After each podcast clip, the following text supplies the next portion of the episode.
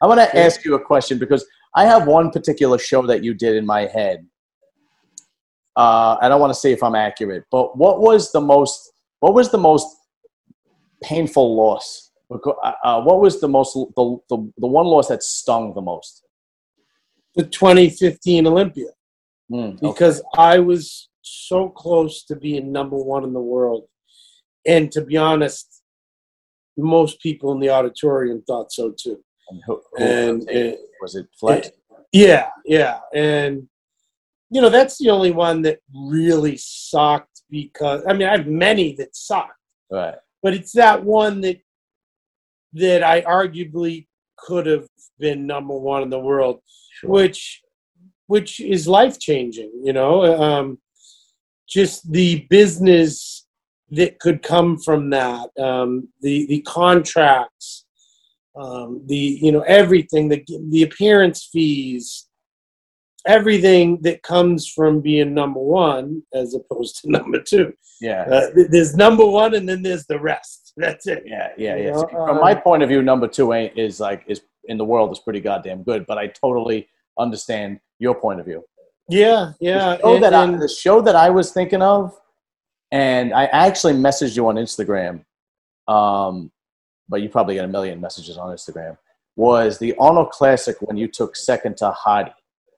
Oh, yeah, yeah exactly. That was the one I was. So, that one stung for a different reason. Again, I love Hide and, and, and I love Flex. Yeah, right. Sorry. You never want to disrespect the winner by by being upset, but I was upset because I watched from the stage Arnold send one of his cronies up to the judges table to give his opinion. Like you're the promoter, not a judge. Yeah. And he had just come out with this like, you know, this is bodybuilding, not body destroying, and you you have bubble guts and all this stuff. And I was the biggest, hardest guy on stage, you yes, know, and certainly, especially from the back. From the back, it was like yeah, that.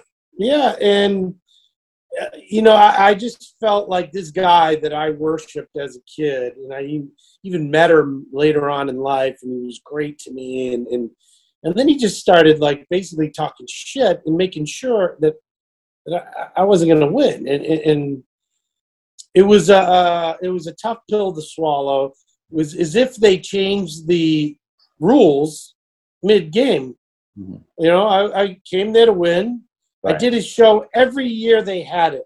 They had five 212s, and I did every single one. Mm. And I didn't have to. I wanted to do it. It was a great show, and and wanted to represent not just myself, but the Arnold Classic and the 212 division, and to have it, you know, I just felt like more than any other show that was a very political move. If you look, there was five winners from five different countries. When would that happen? When right. does that ever happen? Right. Each year, a different winner, a different country. It just seemed a little um, peculiar. Yes, yes. and, and, you know, I brought the heat that year. I, I wasn't better than the year before, but I was damn close. And, you know, I, I felt as though I had done enough to win and someone didn't want me to. Mm-hmm. And, and, that hurt because um, that's just not how it should be. Right. And, uh, but, you know, still that wasn't the number one show in the world. It was the number two show. Right. And, um, you know, nothing hurt more than losing the Olympia. You know, when it's it's in your grasp, it's it's there, and, and, and you know, my family and friends were all freaking out after prejudging, like you just fucking won the Olympiad. You know, I'm like, no, nah, no, nah, I knew better. I'm like, uh, we'll see. You know, well, that, now I, you know how uh, Kai felt and Flex Wheel yeah. felt and Shawn Ray felt, and yeah. you know the list goes down of number oh, yeah. bodybuilders that are in the Hall of Fame. You know, it that has to be. A t- oh, Branch was another one. Branch came in second. Uh, yeah, that's that has to be you know or, you know like you said a tough pill to swallow. Um, long story short. Okay. Um, I started I started training around 2006 2007. Mm-hmm. Um, I, I, dealt with uh, eating disorder all through high school. I I really thought that uh, skinny was the the thing because tabloids, TV, magazines, yes. everything. That's what you saw. Yes, and especially so, back then. yes, you know, um, what I couldn't fit into a prom dress. I was poor. I one of six kids. You know, so the girls were like, if you do this, you know, you can lose the weight. Well, it become habit, and I could control my weight and stuff. But then it got out of control. Right. Spun out of control. And so, um, if you don't mind me asking, what kind of eating disorder was it? So I was bulimic. Mm. Um, I love I love food, mm-hmm. but then the guilt part of it. Yes. Like I would I would eat and I would eat and I would eat. I mean, I would eat everything under the sun, and then the guilt would sit in. I'd go purge, and it got to where it was it was automatic. You know, I didn't have to purge anymore. My body was like, "Oh, we just had something, so we've got to go." You know, so and it and it, it was bad. Like I got to where I couldn't get up and take care of my son, mm. and you know, I was like, I, I can't do this anymore. You know, um, so I turned to a friend who owned a gym. His wife was a dietitian, and I learned how to be able to um, deal with okay, I'm eating this because this is healthy for me, and it's not going to make me, you know, blow up and be fat, things like that. And um, you know, he talked me into doing my first competition because I, I was tiny, but I've always had like a small athletic build because I've always been very physical. Mm-hmm. Um, I started out in the fire department when I was like 14, 15 as a, as a volunteer. You know, really? I was always doing things that was very physical. Mm-hmm. Um, you know, we were outside all the time. There were six kids. You didn't stay inside. You were That's moving right. wood piles and and you know everything. You know, so long story short, so that's where that started. And um, you know, I remember being in Kroger. I think it was Kroger. Maybe it wasn't Kroger at the time, but it was a grocery store. And I remember seeing um, a magazine with like Rachel McLish on it. Mm-hmm. And I was like, I remember seeing a poster somewhere and I was like, oh my gosh, she's beautiful. And it was mm-hmm. Linda Murray. Oh, yeah. You well, she is beautiful. and then, um, absolutely. And then I saw Cory Everson and I was like, yeah. This is just, this is just, wow. So I, you, you and I, you and I must be the same age then, because those were the girls when I was in like high school and uh, so on and so forth. Those are the girls that were on the covers and so on and so forth. So you're asking me to tell you my age? Then. No, no, no, no, no, no, no. You could just say no. I, I will never ask you that. Um, just, um, but I, I, will ask you uh, what years were this? I'm assuming this was the 90s. Yeah. So I, okay. I graduated in 92. Okay. Yeah. So I graduated I gra- high school in 92. I graduated in 94. So yeah, about the same age. I just, I just remember seeing, seeing these girls and I'm thinking to myself, that's absolutely beautiful. Mm-hmm you know. And I remember my dad having um, rebar that was super thick, uh, coffee cans filled with concrete. Oh yes, and he would, do, he would do curls and stuff with that. And I'm like, hmm. And then my brother would go to like the weight room and stuff when we were in high school, and I would go with him. Mm-hmm. So it was just, you know. And then once once I got um, into starting with my first competition, I was addicted. That's so it, it was one addiction to another, and it was it was such therapy for me, such yeah. therapy because I was in control. You know, I didn't I didn't mm-hmm. let something else, um, you know, kind of take control over me. I was in control. So you literally was, went you literally went from battling these de- these eating disorder these demons mm-hmm. to how long how long were you battling that that that, that disorder for? About 15 years old, and um, the last purge that I had was probably because I mean it's an ongoing thing. It's never going to go away because you have urges and stuff. But the last time I purged was probably 2012. Okay, so you're battling was, this, and you were able to. This is what I mean by women bodybuilders are, are mentally stronger than the majority of people. You were able to literally make the change where food is the number one ingredient in the sport that you chose. Funny thing that we, we that you just said that mm-hmm. because that that was one of the main keys to me putting on the size that I did over this last year. Of course, it gave me the package for this year because it's always in your head. You know, if I eat this, if I eat this, mm-hmm. you know, oh my gosh, I need to do more cardio. I need to do more cardio, and I had to learn how to balance that and um, like my husband is my coach. Mm-hmm. You know, uh, I um, I would hear him say, you know, you need to eat more, you need to eat more. But it wasn't something consistent because I was always scared that I would put on that bad weight. Mm-hmm. So this last year, sucked it up. Everything was outside the normal box for me. Mm-hmm. And 30 pounds later. Wow. Yeah, I did see. That's amazing. That's amazing. It yeah. truly, that truly is. Like putting 30 pounds of muscle on, period, is amazing. But going through the trials and tribulations you went through and then put that's even more astounding. And this is why i have the opinions about women bodybuilders that i that i do is i truly believe that they are mentally stronger than the majority of people out there. We are. Yeah. Regan grimes who is now with milos right?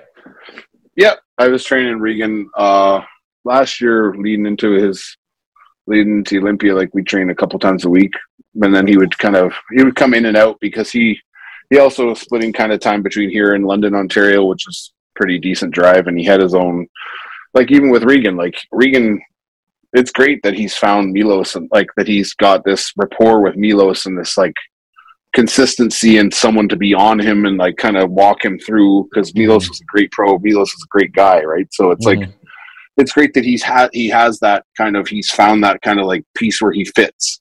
Do you know mm-hmm. what I mm-hmm. mean? So he's there's the sky's the limit for him. But like, honest to God, like he's another guy who's worked with countless trainers and countless like he's been to Kuwait. He's worked with those yes, people. So it's yeah, like he's got a lot of he's got a lot of inventory of knowledge mm-hmm. that he can compile into like now it's like okay, well Milos is now going to harness that mm-hmm. and like do what Milos does right for him. So it's like he's it's like I mean like when people say oh so and so is with so and so now. Like if someone's like, oh, so and so is with Mike now, it's like, but I'm, you're just a, you're also a product of all these people that came before me, and you're also a product of yourself from the stuff you've taught yourself. It's not like you just wiped the slate clean and oh, Mike, Mike is responsible for this guy, or Milos is responsible, or Patrick Tuor is responsible. Like no, like there's a journey that led up to the point when you meet when you're working with this person now, and all that stuff before still counts. Mm-hmm. You can't just discount it right and right, say right. that this guy took me this guy made me what i am it's like no man there's hours of lifting there's thousands of sets mm. that happened before this moment right yes yeah, yeah, and all and if you didn't do all that you wouldn't be where you are now to have someone take you and elevate you a bit yeah you know what i mean so it's like yeah. i don't that's why i don't think people are making a big stink about Regan going with Milos and this and that, and there was like all this controversy. It's like no, like because Regan had a lot of people influence him prior to Milos, and all that stuff's still with him as well, right? Whether it's yeah, well, it's, it's yeah, it's not like he was a shithead. He's still you know top ten. No, I mean in the world, that's, you know that's the thing is like if Regan went with if Regan went with like let's say person X instead of Milos, like he's mm-hmm. still going to be Regan. Right, right, that's, right, right, That's right. those that genetic and that ability and that gift and talent is in that person. Yeah. I didn't that didn't get brought out by one person. Right. right, right like, oh, Chris Aceto brought the best out of him. Like, well, no, Chris Aceto worked with him at this point, and then he worked with another person, and he worked with Dorian. Dorian brought the best that he brought out of him so far, mm-hmm. and now it's just like another step to let's see what he does with Milos, and I think they'll do fantastic. I think oh, they're yeah. going to kill it. it. Well, you can see already. I mean, the last few shows that he did, uh, yep it was it's night and day. I feel like well, you know, um, Milos. I don't know what you know. It's like he is one of those modern trainers where you could see you almost you could see a, a tremendous difference on stage, and I think it's all conditioning. Uh, yeah.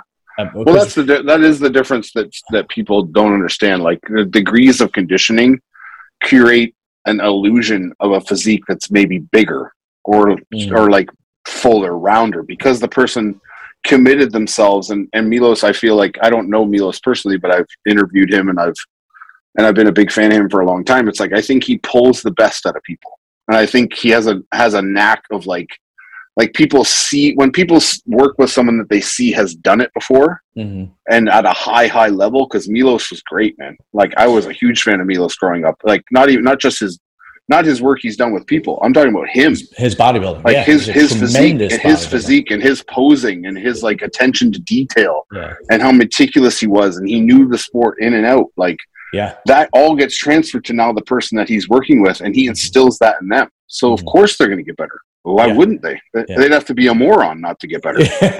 yeah. You know what I mean? Like they then, literally have to be a moron. And then the people that leave him, you could actually see when Maxx Charles left him. I don't know what the falling out was, but you saw a tremendous difference. You know, the other way when Maxx Charles left him, all of a sudden he's dropping. I think. I think it's yeah. I think it's just a matter of like. It's like Maxx Charles leaving and Regan joining him. It's just like maybe like your journey, your journey with each person, like any relationship in life, whether it could be a boyfriend or a girlfriend some people their journey starts with that person and ends with that person whereas mm-hmm. a lot of people a lot of us like we meet another person we meet That's another right. person yeah, and yeah. it all influences you to becoming the person you are right so right, right. these are all necessary pieces that have to happen and like i hope for regan's sake and milos' sake or anybody's sake who joins a new coach that like it's always the best for them because mm-hmm. it should be and yeah. like you you you that the next person should be the best person because you're smart enough to recognize like I need this right now. That's right. Yeah. You know what I mean? Yeah. Yeah. So, yeah no, absolutely. And, and any great just, any great athlete kind of has to recognize when you've kind of drawn all the info out of this person and you kind of need to go yeah, and that's and yeah. for some reason and for some reason in bodybuilding it's become this big controversy like yeah. everybody oh the so and so's with so and so now it's like yeah, but like if you went up if you went up to that person and you spoke to them one on one and didn't have this like facade of bodybuilding around, they'd probably tell you, yeah, like I really I really learned a lot from this guy and I really took a lot from this guy. And now I'm just like now I just happen to be going in this direction. But it's not like mm-hmm. fuck that guy and fuck that guy. This guy didn't know what the fuck he it's like no, it's not no, but no, that, that's no, how that's how they portray it, right? Like it's nothing to do with that. Like I tell my guys all the time, like if you if they are like I don't they don't train with me every day. I don't train my guys every day. And mm-hmm. at one point I did. And then things kind of happen where guys are doing shows or I'm away from because I'm working on my other job. I'm not around. So it's like, I just hope that what I instill in them are like little things, like maybe little cues I give them or little like tips I give them with like their head head placement or hand placement or where they're starting from. And I and it's like nice for me to see because I'll be working out in the gym by myself and I'll see them training and I'll notice like their movement is exactly what I want them, what I would want them to do. So I'm mm-hmm. like, oh, maybe it, it, clicked for them, right? Mm-hmm. So it's like that's a that's a win for me. Anyway, so I my brother my brother Dominic and I and this is one of the, like more more of a selfish question. My brother Dominic is a big hunter, but he likes he likes uh he hunts for some reason he, he loves to hunt bird, ducks, pheasant, turkey. I don't know what it is about birds. He says it's challenging to him. I have no idea. You know, I'm, I'm not much into it, but I should go. Um, I was watching uh Fouad's podcast, and and and Guy was describing. Uh, I believe it was a, a, specific type of boar hunt you guys do, and it's without rifles. Am I accurate?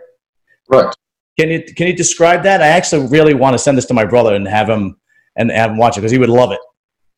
So man, I've been uh, I've been doing this since I was a kid. So uh, you know, we we have a ton of uh, these wild boars in Texas. I don't know, several million of them, and um, they're not you know they're not native animals. They were introduced here way back when, and so they've just proliferated all over all of the state, all over the South, actually. I think most, and I think they're good. I don't know how many states have them now, but they're a, they're a nuisance. So uh, they destroy crops and farmers. You know, it's cost farmers a lot of money. So uh, anyway, I've been hunting since I was a kid. So we hunt them with dogs. So you have these bay dogs, you know, like hound dogs, blackmouth curs, catahoulas, things like that, and they uh, they track these things down. And um, it's very physical hunt because you gotta you gotta walk and keep up, keep the dogs so you can at least hear them. You know, um, back in those days. Now we have GPS, so it makes it a little little bit easier to track the dogs. But um, they get on them and uh, they get one bait up, and um, then you uh, have a bulldog or a pit bull with you. You put a Kevlar vest on him and a cut collar because those boars have those big long tusks. You know they're deadly, and um, they get one bait up, and you get in there and you turn the, the bulldog loose. He catches it, and uh, then you go in, you grab it, and you stick it with a knife. And those those pit bulls have no fear. They just go go grind. Do, do they people that are like you have a hundred pound pit bull, right? Yeah. So you have no idea. I guarantee you what that dog is capable of. I see have, it's a house dog. Pet, you know, pit bulls, and they're, they're, they're sweet and loving and all this stuff. And I'm just looking at them. I'm like, you have no idea what you have. So you, they're, they're, natural element. You know, they were bred to hunt. You know, and be you know protection dogs and to hunt, and uh, they love it. I mean, as soon as you, you I would pull out their vest, they just start going nuts, man. And uh, they uh, they don't know quit. So you always you kind of form a special bond with them with the bulldogs and the pit bulls because they they just don't know quit. They won't quit. So right. Turn them loose. There's two outcomes: the hog dies or they die. Wow. And you know that's um that's why we put all the the protective gear on them, protect them so they don't get hurt. and um, they just won't quit. I mean, it's just that's what makes them so awesome because they just stuff that are in, and they. Go I've never seen one give up. They just don't give up. So the dog grabs the boar. I'm assuming probably by the neck most of the time, right? Now they, we try to train them to do it by the ear. They get them by the ear, oh, and then really? by the ear, and they keep their body up against the, the boar's body. They're safe. He can't get them. Okay. So you, uh, you got an 80 pound pit bull hanging off your ear. You ain't running away. Oh, you ain't going nowhere. So the the boar's got him by the ear, and you obviously have to find, or you already know where the boar is, and then you where exactly do you stab him? What kind of knife do you use? I just use a you know just a usually about a 10, 12 inch knife, and you just stab him behind the front leg, down low where the heart lungs are, and it's over probably quicker than a gunshot actually. Really? But, uh, yeah, it's uh, it's not a very quick, very uh, you know, you ever hear this term bleeding like a stuck pig? Well, when uh-huh. you hit you hit the money, it you know, and it's over just like that. Ah, okay. So it is more humane than than you you think. Yeah, it is. And you know, people got issues with hunting or whatever. Um, that's fine, but you know, when you go to get a nice steak or a burger or chicken or fish, that's right. You know, I promise you, the way we hunt is much more humane than how they get killed in a slaughterhouse. Oh, absolutely. Now, and there's I have no see no problem with hunting as long as you eat the meat. I mean, yeah, as long as you put it to use. Yes, I agree. Yeah and I don't think you're from Texas because you somehow hooked up with Branch. How did you tell? How did that happen? Well, when we um we, we turned pro at the same time, mind you, I won the light heavyweight class. He won the heavyweight class. Mm-hmm. Eric Arturo, God bless the dead, he won the middleweight class, and uh, Art Atwood, God bless the dead, he uh, mm-hmm. won super right. heavy and we're all from Texas. We all live in Texas. Okay. You know, so it was a pretty cool deal in 2001 for Texas. Mm. Um, uh-huh. Did, did, you always train with Branch, or that was something? No, that you... no, that's what that's what I'm getting at. Um, okay, good. We, you know, we met once before before the Nationals. I met him once before.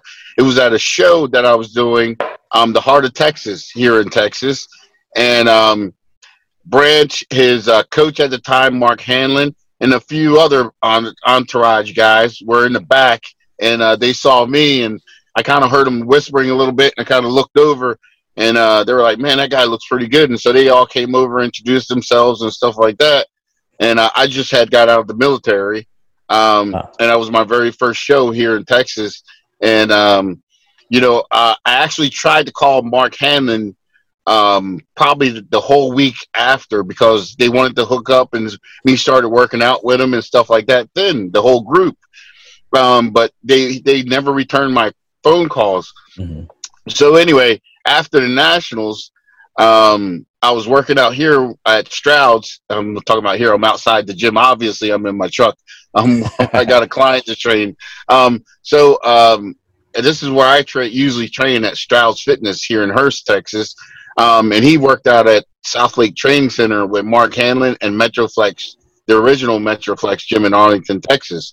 Um, so he came over here to work out, and I was training my client, and I looked over and I was like, "Holy crap! There's that guy who won uh, the heavyweight class at the Nationals." You know, and uh, he walked over to me. He's like, "Hey, man, what's up?" He was like, uh, "What are you training tomorrow?" And I said, "Back." He was like, "You you want to hook up?" And I was like, "Hell yeah!" And uh, we trained every day since then. That's it. That was that's how that's how it happened. Now, yep. I, those videos that are on YouTube and whatnot, those are probably the most motivational bodybuilding videos anybody has ever seen. The energy is amazing. The workouts are intense. Even till this day, I meet young guys in the gym that are like, "Oh, I watch Branch and Johnny Jackson before I come to the gym." did you ever did you ever meet somebody that could match your intensity, you and Branch?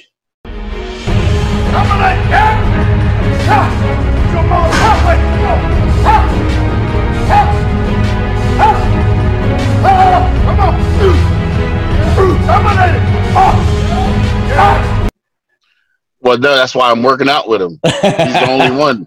Um, yeah. Other than Branch, uh, before him, my brother, my oldest brother, which I lost, and that's kind of why I'm a pro bodybuilder now because it was his dream. Mm. Um, one of his dreams before we lost him and uh, I was in the military right at uh, ten years, and uh, I decided to get out instead of you know re up and uh, continue my career because I figured I would end my career in the military. Mm-hmm. Um, but when the that you know when my brother happened, I uh, you know left the military and decided to make his dream mine, and something we were doing together. And it took me four years. I turned pro and been doing ever since. That's fantastic.